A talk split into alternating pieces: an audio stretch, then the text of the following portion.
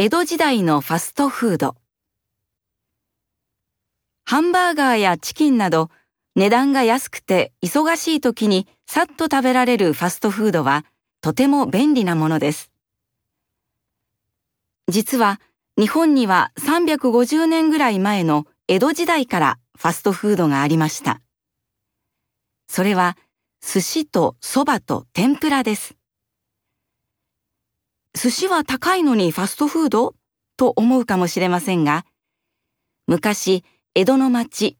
今の東京では近くの海でたくさん魚が取れたので、寿司の値段はとても安くて、今の物価にするとコンビニのおにぎりと同じぐらいだったそうです。大きさも今の寿司2つ分ぐらいで、おにぎりと同じぐらいだったようです。天ぷらは今のものと形が違って、魚を串に刺して油で揚げていたそうです。蕎麦は醤油で作ったつゆで食べることが多いですが、江戸時代は味噌味のつゆもありました。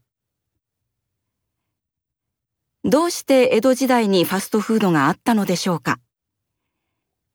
理由の一つは、江戸の町で大きい火事があったことです。この火事で町がほとんど焼けてしまって、家を建てたり修理したりするために遠くの町から男の人が大勢来ました。